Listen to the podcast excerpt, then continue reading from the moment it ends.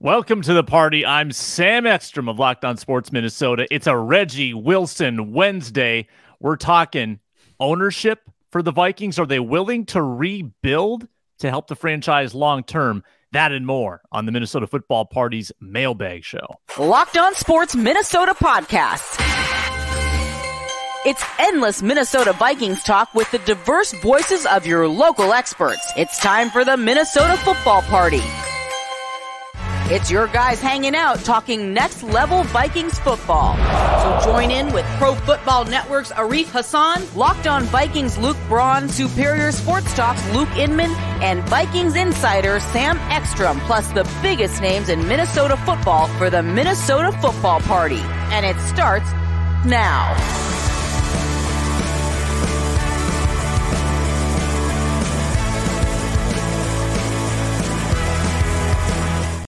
Welcome into the Minnesota football party. I'm Sam Ekstrom on Twitter at Sam Ekstrom. Kare 11's, Reggie Wilson joins us as well as he does most Wednesdays, and Luke Inman at Luke underscore Spinman. Plenty to get to on today's show. Vikings wide receiver two talk. Vikings ownership. Are they getting in the way of the Vikings' progress? And can the Vikings keep some of their legends on this team for next season? Plenty of ways to find this show, however, including the Locked On Sports Minnesota app on Amazon Fire and Roku, on YouTube, Locked On Sports Minnesota. Subscribe, get all the videos for free. And we're also free and available wherever you get your podcasts on your ideal app. Reggie, good to see you, my friend. Uh, we got plenty to get into today. Uh, how are things in your life? Oh, you know, things have not slowed down. You know, even yeah. though the the Viking season, you know, just terribly ended. Still a lot going on. So, but good to be partying with you guys today. Yeah, welcome to the party. Uh, Luke Inman here as well. Uh, he joins us all four days a week on the Minnesota Football Party. Let's jump right in, fellas. We got a question from Yuri. Yuri wants to know about the Vikings wide receiver, too. I should probably ask it verbatim because it is a multi part question. Uh, Yuri, as I stall here, tap dance, trying to get the uh, the question up here. hey guys, despite all the needs everywhere on the roster, I still want a wide receiver two opposite of JJ. Luke, any chance a JSN or Hyatt falls to Minnesota? I'll need to find out what JSN means, Luke. Um, any sleepers on day two or three? Sam, am I wrong? Do the Vikings even need a wide receiver two? So why don't we start with that part? Do the Vikings need a wide receiver too? I think they need a wide receiver. I think they need depth at wide receiver. I think KJ Osborn is extremely serviceable as your number two. I also think TJ Hockenson is a pseudo wide receiver too. Um, I'm of the opinion that you bring in young wide receiver talent to add to the room because injuries will happen. You're going to need a wide receiver three to perhaps be your wide receiver two at some point. Um, and heck, wide receiver three and four is a need for this team as well because I don't think they have great depth. I don't think they need to find the guy to be a wide receiver two this offseason, but I think they need to find a guy to add to the mix. Reggie, your thoughts? Yeah, I, I think you look at some of the teams who are left and I think it goes to teams like the Eagles. Their wide receiver one is AJ Brown, or is it? Their wide receiver one could also be counted as DeVonta Smith. So to have the luxury of having a wide receiver two be a guy like DeVonta Smith is incredible. You look at the Bengals, Ja'Marr Chase, he's wide receiver one, right? But the year they drafted Joe Burrow, they drafted Tee Higgins to be a guy that they could pair with him.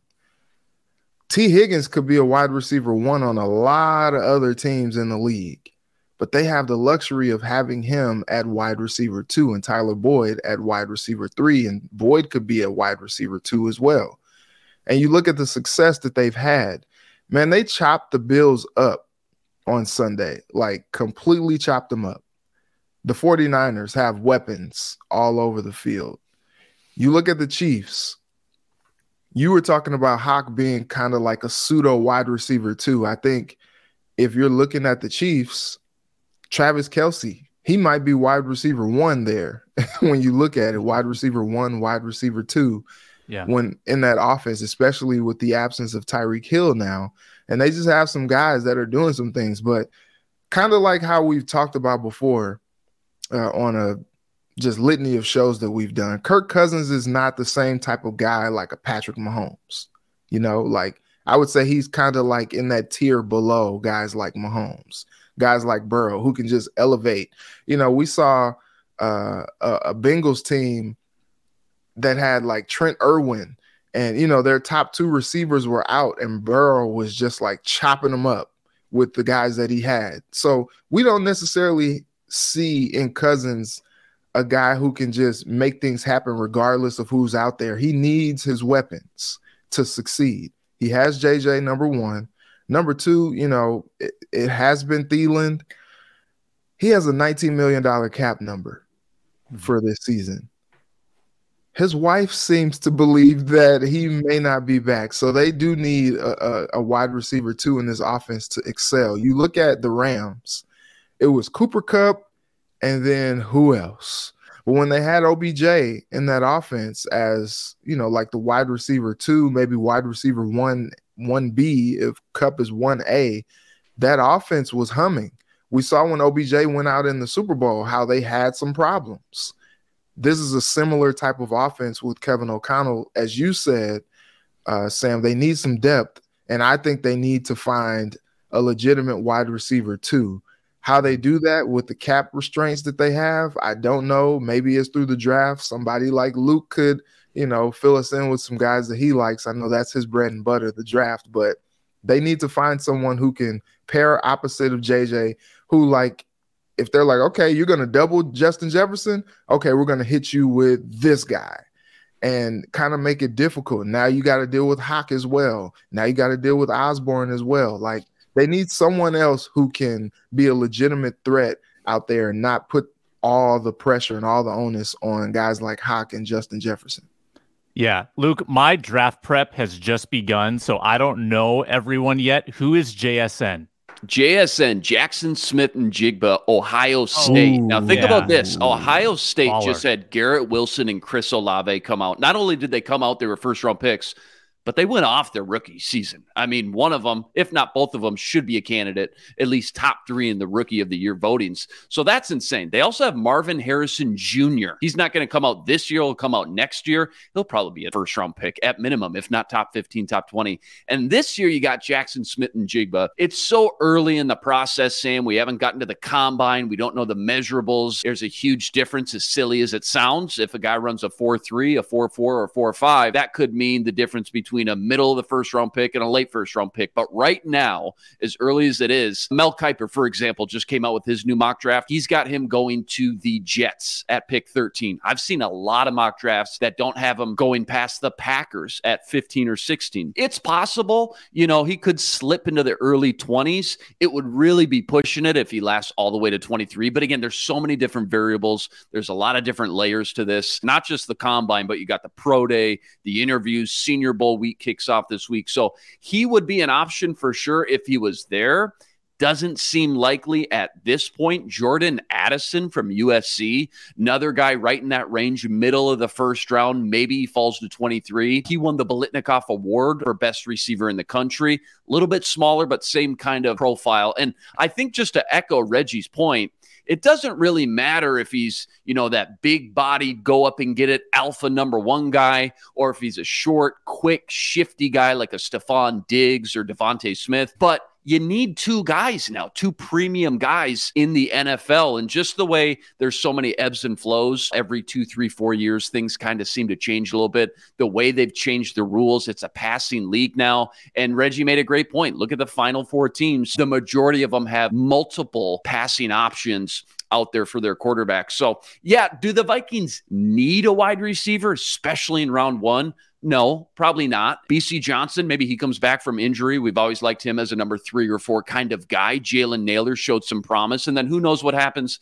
with Jalen Reagor. So there is guys back there. You know, again, in this passing league, it sure would be tempting if a guy like, again, Jaxon Smith-Njigba was there. I think somebody a little bit more realistic, Zay Flowers, Boston College, more of the quick, fast, shifty kind of guy. But I think you just keep adding pieces to Kevin O'Connell's offense. Even Sam, you mentioned it last week when we talked about rebuilding the defense. You said, you know what? I think I'd just rather double down on offense and go all in. This would be a great option drafting one of those receivers in the first round. Feels like JSN will fall to 23. He'll be there for the taking, and the Vikings yep. will trade down. It's Kyle Hamilton all over again. Don't do that to me. um, we got uh, ownership conversation coming up, but first, I got to tell you all about FanDuel, our wonderful new partners here at Locked On. They're the, the official betting partner of Locked On because they're the number one sports book in America. And if you're new to FanDuel, this is what you do. You download FanDuel on your app, perhaps, which is safe and secure. Go to the website, make a $5 bet when you get started, and then get $150 in free bets guaranteed. That's fanduel.com slash locked on. FanDuel has all your favorite bets, money lines, point spreads, player props, same game parlays for a chance at an even bigger payout. Make sure you have that FanDuel app. So as football fans, don't miss out for championship weekend.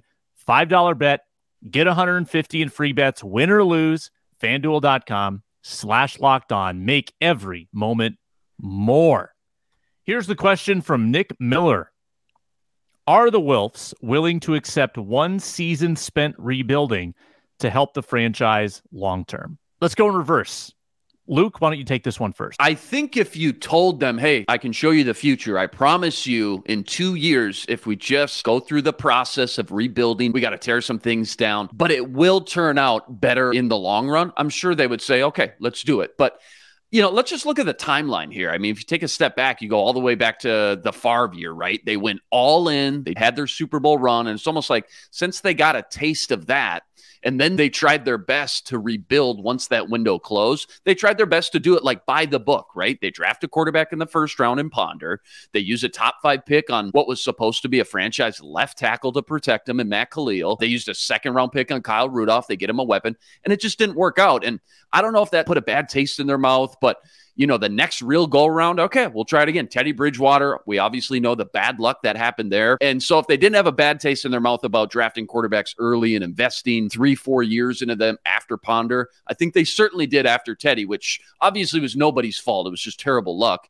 And ever since then, though, they trade a first rounder for Bradford, a veteran. After the magical Keenum season, they went straight into okay, no more drafting quarterbacks early. It's too much of a crapshoot. Let's give Kirk Cousins the most guaranteed money ever in the history of the NFL.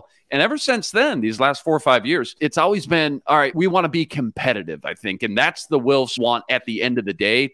I don't think they ever want to tear the whole thing down and rebuild like Chicago's doing with Ryan Poles. They want to keep fans in the seats. They want to show them promise and hope every season. And obviously, a veteran quarterback like Kirk Cousin offers that. So if you just look at the trends in the history over the last decade, they've tried both scenarios now. And I think they would rather at least stay competitive to a degree than tear the whole thing down. I think the last thing they ever want to do is tear the whole thing down. Reg? I think um, this season didn't play out how maybe they expected it to. And I don't know that rebuilding for one year is possible. Like, how does that happen? You know, how do you just clear out for a year and then the year after that you're like all right we're back in it again it's gonna be great like i don't mm-hmm. think there's a world where that's like a thing like the Bears rebuild this year, but I still think they're going to have some difficulties next year. Like a lot of people are like, oh, they got this cap space, they got the draft capital, all that. You know, it's time for them to, uh, you know, go ahead and move forward to the future. They're going to be playoff contenders. No, I, number I one overall pick. Be, yeah, yeah. I don't. I don't think that the turnaround is going to be that quick. Like I still think that they are probably another year or two away from really competing like they want to. I don't think the Vikings really have the time for that. You kind of look at some of the guys that they have, like if you're going to rebuild for a year, that means you waste another year of Justin Jefferson's prime. And I just don't think you do that. And Sam, you and I were at the presser last week when KOC was talking about, hey, everything now moving forward is championship expectations, championship expectations. Like, is this going to get us to a championship? And now that he's kind of established that, I don't think that they really have the room to rebuild. And then you look at what Kwesi said when he first took over last year, talking about the competitive rebuild. And I think that's what he tried to do. You know, he drafted guys like Brian Asamoah, uh, Andrew Booth Jr., Lewis Cine, guys that could come in and like supplement and maybe take over for some of the quote unquote old guard that was in the building already and kind of replenish and rebuild while still competing and, and trying to win. And I think that's kind of the model, especially with them having Kirk Cousins and the money that is tied up into him and the cap ramifications if they do try to move on from him. Like they're kind of in a position where they can't really rebuild. But then this cap situation is in a you know, it's it's in a such a a space where it's like I don't know that they have a whole lot of options. Like, if they're going to be terrible this year, is because of the cap restraints. If they're going to be bad this year, is because like, hey, we had to get rid of a lot of people. We're just trying to hold this thing together with you know bubble gum, paper clips, and duct tape, mm-hmm. and still trying to compete. But I just don't, I don't, I don't think that they can intentionally rebuild without making it a multiple year process to get back to where they want to be. So I want to make a key distinction. Getting rid of old, declining, and expensive players is not necessarily rebuilding. That's being a smart franchise. Rebuilding is when you are shipping off players that are in their prime or approaching their prime for assets. That would mean Christian Darrisaw was on the block. Justin Jefferson was on the block. And that's not the case here. I feel like every player that's under scrutiny um, for being cut or being traded is there for a reason.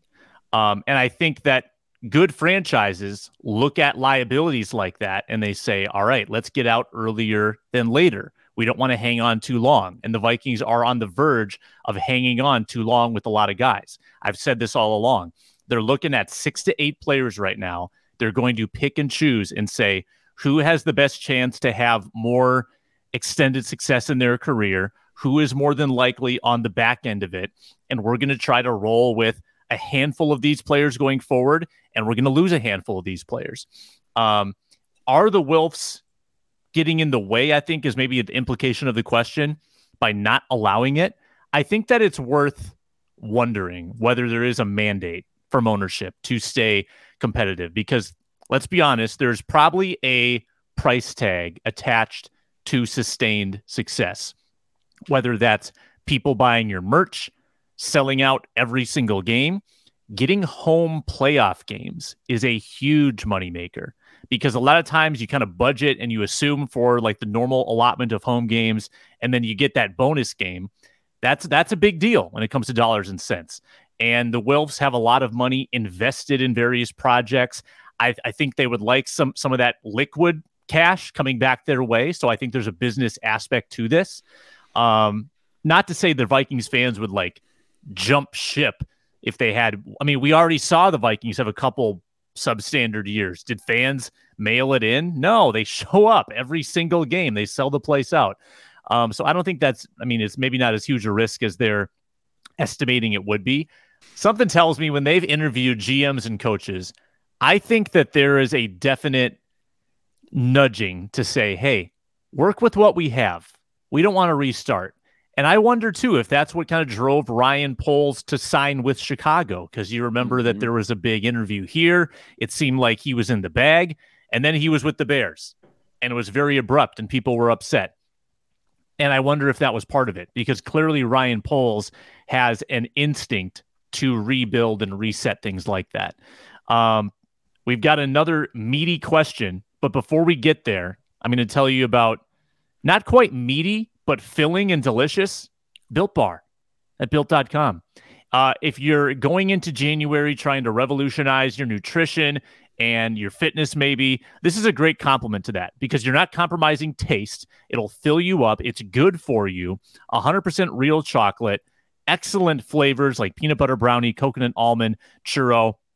Only 130 calories only 4 grams of sugar. So there's a health component to this. 17 grams of protein. It's great for grab and go if you're going to miss lunch. So you don't want to wait around to get a box. You can go to built.com, you can order it, it'll come to your door. Use the promo code lockedon15, or you can run, don't walk, run right now to Walmart or Sam's Club, get the four bar box, get the 13 bar box, pick out your favorite flavors, and load up on built bars. You can thank me later. Next question, fellas, from Mike A. Vikings.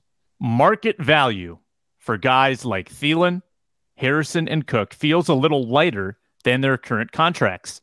Any chance we have at keeping these Vikings legends in purple? Um, so it sounds like he, he's implying that they're not worth as much as they're getting paid and maybe wouldn't get paid that much on the open market. And I, think that renegotiation probably on the table for a couple of these guys, but not all. Like I, I don't know if uh if Dalvin Cook wants to renegotiate. I think he's still on the on the right side of 30. I think he feels like he has a lot left in the tank. I think his representation obviously thinks very highly of him um, with Zach Hiller, his agent. Thielen and Harrison, though, I think renegotiation is on the table with kind of the leverage they have with their contracts and the Vikings having to meet them there. Uh, your thoughts, Reggie, on those three names: Thielen, Harrison, and Cook. It's tough, man. It's tough. I, I think there's so many people I saw on Twitter that were like okay with letting Cook walk. I don't understand that. I don't think I understand that. I do understand that he has a high cap number. I was just kind of looking at some of these these cap numbers here, and eh, it's a little it's a little tough. So Dalvin is due to have a fourteen million dollar cap hit. They could save 11 million if they cut him post June 1.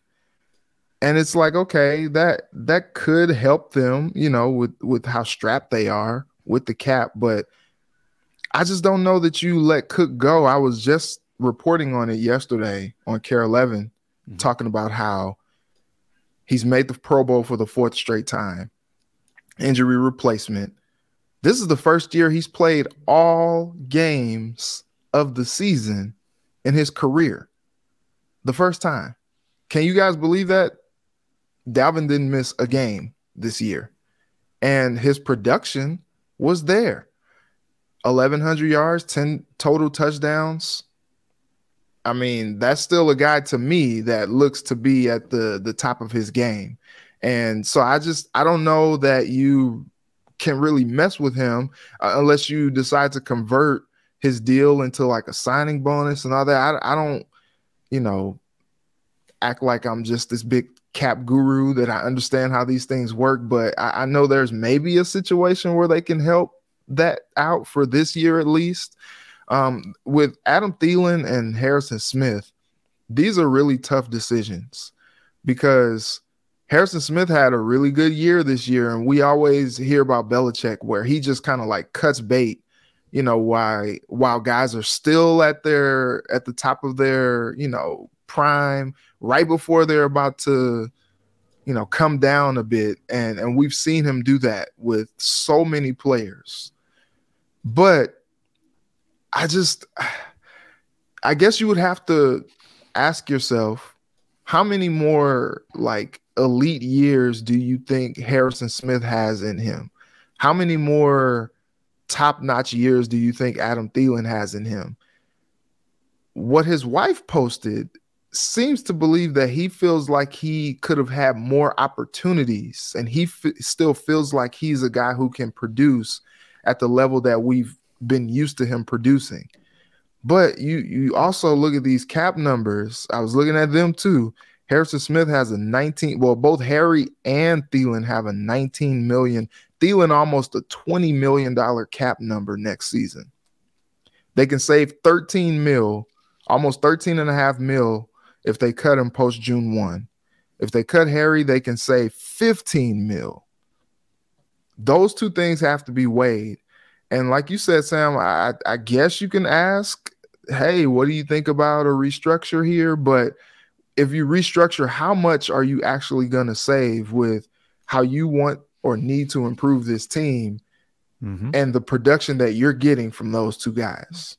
Yeah we're going to get into this, you know, for the next few months, I know for sure. But mm-hmm. the more and more I go over these just different scenarios, all right, you, you keep these two guys, you cut this guy, you restructure this one, you try to trade this one, you cut. It just seems like you got to be really careful if you're Kwesi and KOC and the Wilfs that you don't take one step forward and start taking two steps back. Because all of a sudden, you go into next year and you don't have Harrison Smith a leader of your defense for the last decade. You don't have Adam Thielen. Sure, you could argue maybe he's dropped off a little bit, but we already said we needed another receiver. Now you're getting rid of one of your top two. You don't have Dalvin Cook, one of the top five running backs in the league. And we can do this all day. You don't have Eric Kendricks or Danielle Hunter. If you're trying to go from competitive rebuild, all right, we overachieved, we made the playoffs. Now it's championship or bust and you're sitting there and saying that, but your actions aren't backing it up by cutting and letting go. Granted, they're aging and yeah, they cost a lot of money, and that's why there's a salary cap. This isn't baseball. You can't keep everybody. So there is an art and game to it.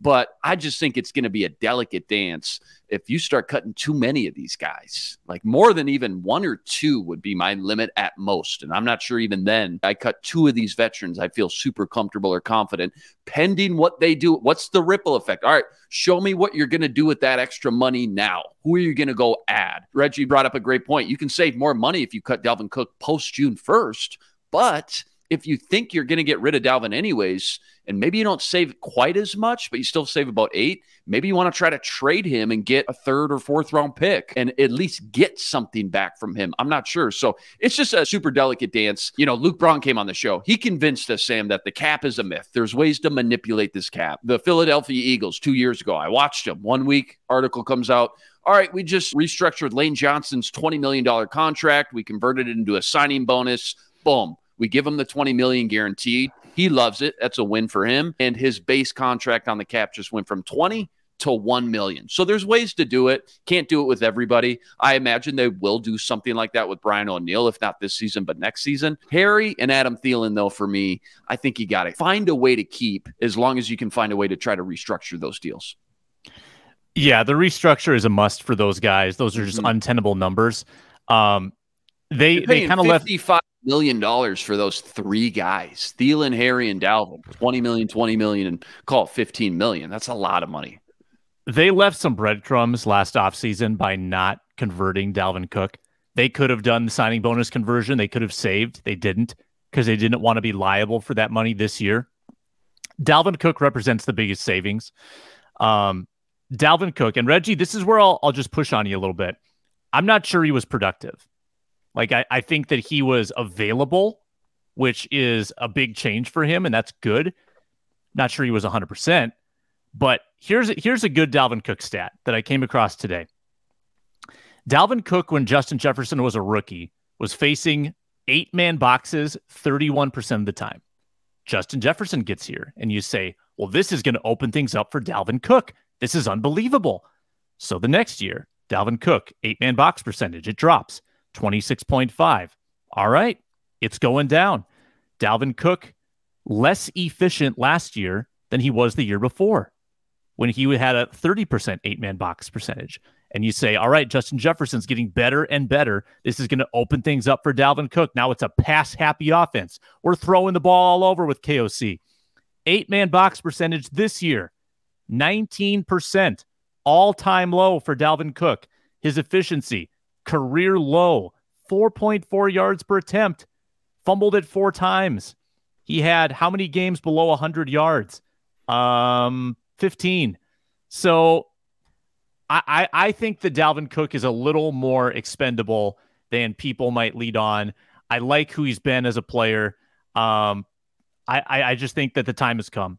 Um, and I think that those $8 million can be reallocated to your defense, help go get a cornerback, um, and I respect Dalvin Cook for for like the way he's treated the reporters over the years, and he's definitely been an asset to that team, and and he was a perfect fit in the Mike Zimmer system. This is the one guy who I think it's a detriment that he's in this pass happy scheme just for his career longevity standpoint with this franchise.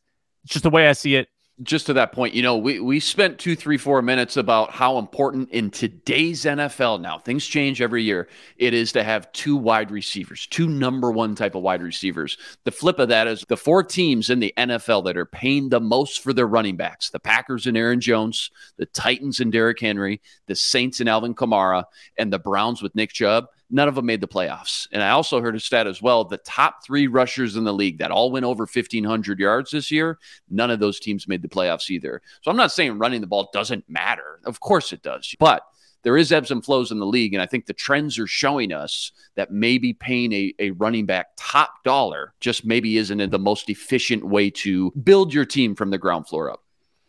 And I think um, the the productivity yep I think the productivity of Dalvin this past season wasn't necessarily on him. How many times did we see Dalvin get the ball and he's already getting touched behind mm-hmm. the line of scrimmage? Mm-hmm. Some of those plays that he was given the ball, they seem to just be kind of doomed. You know, how many times did we see Dalvin get the ball on unfavorable down and distances? You know, KOC maybe try to pass on first down, didn't work out. Okay, I'm just going to give it to Dalvin. How predictable is that? The defense is just swarming all over him. And I think some of those things just was KOC just kind of, you know, feeling his way around as a play caller as well. And Dalvin did break a few, but there were a lot of runs. And I, you know, I was there for a lot of games this season where, you know, KOC's just really just trying to run it, trying to run it, trying to run it, and it's not working. And Dalvin is just kind of like uh he's kind of he's he's I wouldn't say he's like a benefactor because it didn't benefit them, but he was it was kind of by circumstance that he found himself in some of those situations where he's getting tackled behind the line of scrimmage and you know plays just aren't working out for him to get positive chunk plays in the run game. But I will say, okay, if they don't have Dalvin, like what are you looking at? How are you finding productivity? Are you doing a running back by committee now? Are you maybe holding on to Mattison, trying to keep him? Maybe you think a guy like Ty Chandler is going to emerge as a guy. Maybe you think Kane could have a bigger role in the offense, but like you have to find some production because we did see it with the Rams this past season. Kupp went out or Kupp was injured he was kind of like the only guy. And I always go back to the Rams because they're like the the system that Kevin O'Connell like came from and migrated over from. But you kind of look at how that offense excels. And when Cam Akers was healthy and running the ball well, they were doing well. But when the run game just faltered, Cam Akers wasn't seeing the field as well, wasn't seeing the running lanes, and now you're you know, in a situation where it's just like Cooper Kupp or bust, that offense struggled. And where I don't want to see this happen in Minnesota is now you have a guy who, you know, you're trying to scheme up ways to get production in the run game, but it's not necessarily working because you don't have an elite rusher like a Dalvin Cook anymore. Now, how are you generating a balanced offense? I'm just I'm just thinking out loud here. It's just interesting that Dalvin led the league in runs for no gain or negative yardage. But at the same time, Sam, you brought it up, but he's also facing so many less heavy boxes, right? Less eight and nine men boxes, too. So, how did that work out? I just don't understand. His expected year- yards per rush, too, was eighth worst in the NFL, which is supposed to, like, it takes into account those negative runs and the bad blocking and, and looks at it through what should he have done and he was na- had negative yardage this year. All right, what's the common denominator? All right, offensive line is involved, but I thought this was the year that we kind of established we have two bookend, almost elite tackles. Our left guard is pretty solid, and I thought Bradbury of the last four or five years. I don't know this PFF grade off the top of my head, but had one of his better years. I know he had a rookie right guard who had his lumps, but I don't know. Our, our right guard last year wasn't like a Pro Bowler either. So it's just kind of confusing when you throw it all out there why Dalvin Cook's production dropped off as much as it did. Yeah. I'd, I'd say everybody was on the struggle bus to some extent with the run game. I yeah, think, I think, scheme? K- was it the opposite? KOC struggled? Yeah. They didn't pick up on scheme. KOC struggled with run pass balance. Mm-hmm. Um, not to say you need like perfect balance. He just didn't really yeah. sometimes know when best to run the ball. Um, and I thought Dalvin had a tough time finding the holes. I just think that his vision was affected by the scheme change. So all of that into account, um, it's a good debate, and we'll have it probably many more times before the end of the year is done. Um, as we leave, Iron Leaf wants to know about slot corners. I'm just telling you, Troy Hill. I mean, the answer is Troy Hill. Spotrac estimates him about $3.6 million. He's 31 years old. He's been good for the Rams. Troy Hill is your guy. Next slot corner. Book it right here. Mark this moment in time. Uh, that's your guy.